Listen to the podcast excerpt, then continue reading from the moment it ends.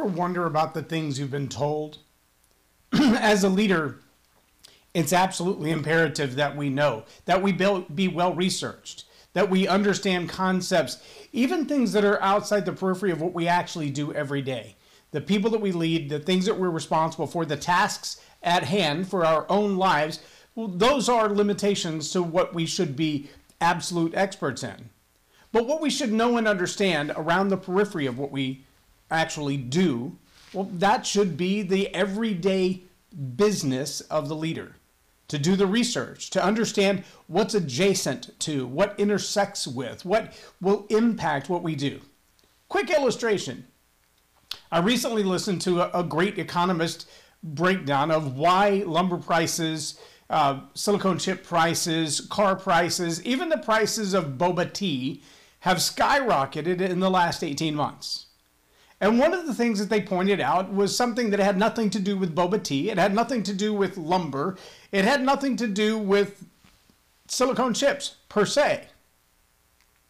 But it had to do with the fact that the labor force has changed after the pandemic and the quarantine. And the result is there are not enough people working in the harbors to get all the containers off the ship or back on. Therefore, those things being shipped internationally through the seas, even the ones that are getting stuck in the straits, those ships have containers full of stuff that have not been sent to market and empty containers that have not been sent back to the source to supply the market. So, why is the price of your boba tea going up so much? Not because it's hard to find boba, tapioca, grains. No, but because it's hard to get them from point A to point B. In fact, the same is happening with beef. We're destroying cows while raising the price of a hamburger.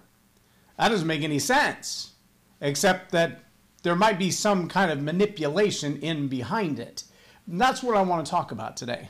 Subscribe now for our extensive video library of leadership lessons promoting faith, family, and freedom. I'm J Loren Norris with Leading Leaders Podcast. I want you to understand that there are there are a lot of things that we as leaders must be responsible for researching. We've got to do our homework on everything from economics to communication skills, everything from how to read people, their body language, their vocal tonality, their facial expressions, the words that they say and the words that they well they don't say. Those are also very important. We've got to study everything within our category. We've got to understand what it is that we do business for, how we do business, who our ideal customer is, how do we converse with that ideal customer, how do we close the sale, how do we build a relationship, what's the next thing in that customer cycle from the time that we identify them as a target lead to making them a prospect to making them a lead to converting them to a customer. Now, to bring the ongoing customer, as we know in the marketing principles, if you've got an existing customer, it's easy to get money out of their pocket. Easier to get money out of the pocket of an existing customer than it is to find a new one. It's also much cheaper. Finding new customers means you start that process over again, spending more money in marketing, more money in lead generation, more money in prospecting, more money in closing the sale. And now you have a new customer, and that process can be time consuming and expensive. We need to know that stuff as leaders, a leader in business, a leader in relationships, because even in a mentoring relationship, those factors are important. So you've got to do your research. But here's the other thing you've got to know about research. Sometimes what you're researching is propaganda that has an agenda before you ever start reading it. Just to mention a couple, the 1619 project versus the 1776 project. Those two projects are at odds with each other just over the way that they view the world. Yesterday, we talked about worldview and how your worldview makes a huge difference in the way that you behave, the attitudes and the actions that you take. Worldview is enormous. And world, worldview is that lens through which we decide what's right, what's wrong, if there is a right or a wrong, if there is an absolute true or untrue when researching, if you're not willing to say, there's a chance that what I'm reading about economics comes from a worldview that doesn't support free market capitalism or free market business ideas known by many as capitalism. Uh, instead, it comes from a worldview that's more of a socialist worldview, or more of a communist worldview, or more of a Marxist worldview, because those worldviews will give you positive and negatives that are mirror opposites. I'll just give you one little example. I have here, and you're probably not going to be able to read this because I can barely read it. Can you see how tiny those words are? See that? That is so tiny. I know it's out of focus because I'm too far from the camera, but this little book is this is my 1903 says right here on it Webster's School Dictionary from 1903. And in 1903, the definition of quarantine read, quote, quarantine, prohibition of a ship's intercourse with the shore. That's it. What is a quarantine? It's not letting a ship into the harbor. That's quarantine. That's it. Does it mean that we shut down all the economy? Does it mean we close businesses? Does it mean we tell people to stay home and not leave their house? Is that a quarantine? Wait, have we just changed the definition to, to match the behavior of what we're doing? Or has the definition itself become something more than what it was intended to be? Well, those are questions you're going to have to ask yourself. But when I say you need to be well researched, you need to be well read, you need to read up on economies, you need to read up on global business affairs, you need to read up on global politics. You need to understand that a, a, a good movie, if you haven't watched it, it is a, an older movie, I think from late 90s, maybe early 2000s, called Blood Diamonds. Blood Diamonds takes a, a microscopic look at a global, international, global problem of injustice, of unfairness, of modern day slavery, a horrendous behavioral process that was all about gaining the money of raw diamonds from Africa. The whole process was corrupt from beginning to end. And there were a whole lot of little nuances and, and flowery little lies that were told by those who enacted this process that said, hey, we can we can make your community better. We'll make your village better. We'll make everybody around you very, very wealthy by comparison to where you are now. And that by comparison is a huge word. See, it's real easy to say, I'm going to make you wealthy by comparison. That doesn't mean I'll make you as wealthy as I'll make myself. Or not that I'll make you as wealthy as I will make the people that I serve, but I will make you wealthy compared to where you are. If you have a dollar a day now, you'll have a dollar ninety. That doubles your income. Okay, it's still poverty wage. It's still living below the poverty wage for most people on earth to live on a dollar ninety a day. Yes, it's a double of your salary. No, it's not enough to live on. See, I was in my 20s the first time I had a job where in my job, the boss, the, the owner of the company that I worked for, I ran two different retail establishments for him.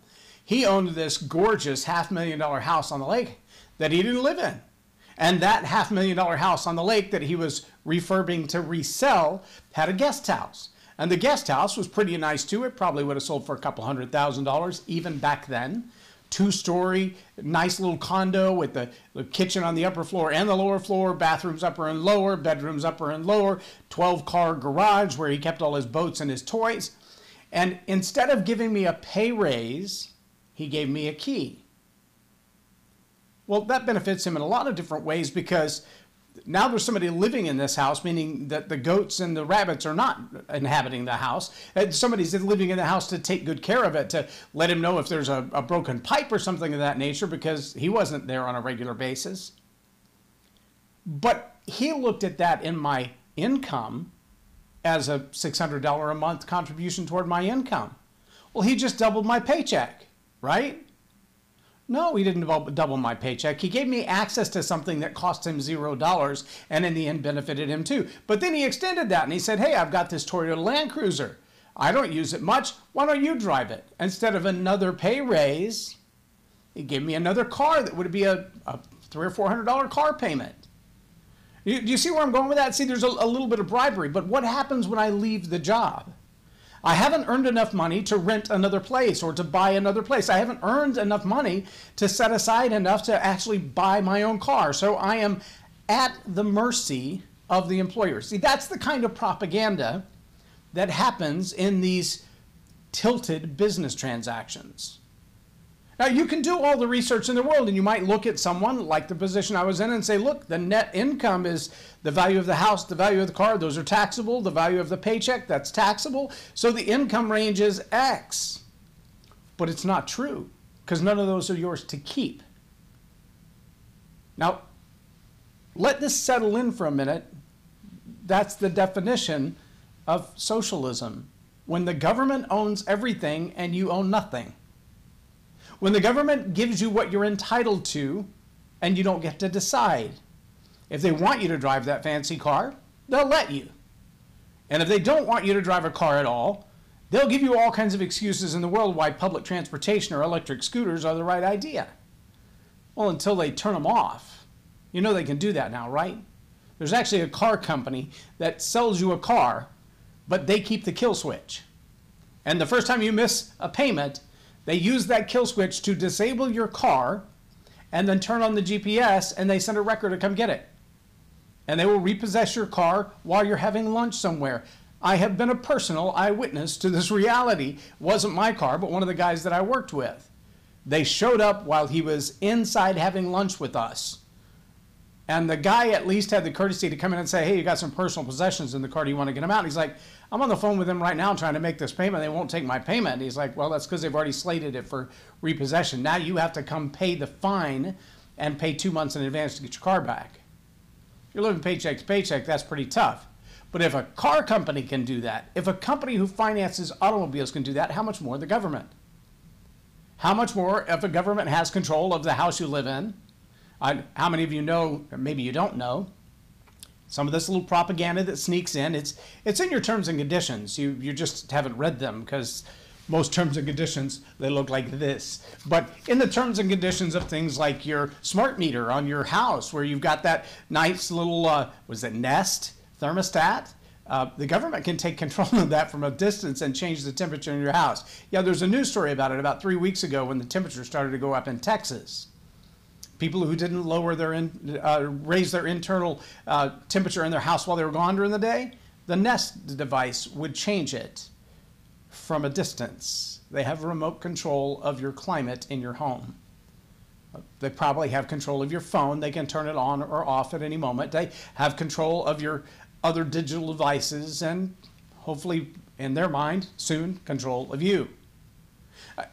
All I'm saying is when you do your research, understand as a leader.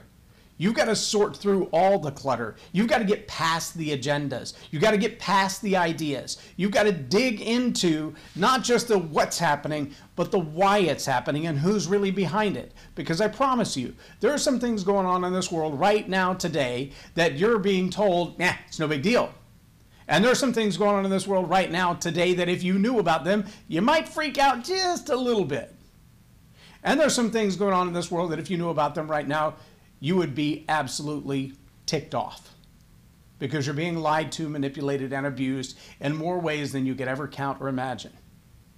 As leaders, doing the homework behind that is our responsibility. Knowing what kind of things are coming down the pike when nobody else sees them, our responsibility. As John Maxwell says, a leader knows the way, goes the way, and shows the way in the law of the navigator. John Maxwell says that a leader is the one who sees further than anybody else, sees before anybody else, and knows where to go as a result. Do your research, but also understand that some of the sources that you study from have intentionally already laced the content with biased opinions and propaganda. So study the concept from multiple directions. Read people you disagree with. Listen to people who have ideas that seem antiquated or outdated, and some futurists who are looking way ahead of the concepts and going, well, why haven't we done it that way before? And then ask yourself, what happened to old knowledge like that 10,000 ton stone that was moved from a 30,000 foot altitude to another place, or a 13,000 foot altitude on a mountaintop, to another place hundreds of miles away? What happened to the technology that allowed us to do that? Because we can't do that today, not without spending billions of dollars. If you're a leader, you should be doing the homework. You should be doing your research. But look out for those biased opinions with slanted agendas and propaganda that's already laid in behind the research that you're going to do. I'm J Loren Norris with Leading Leaders Podcast for Tell It Like It Is TV. Have a blessed day.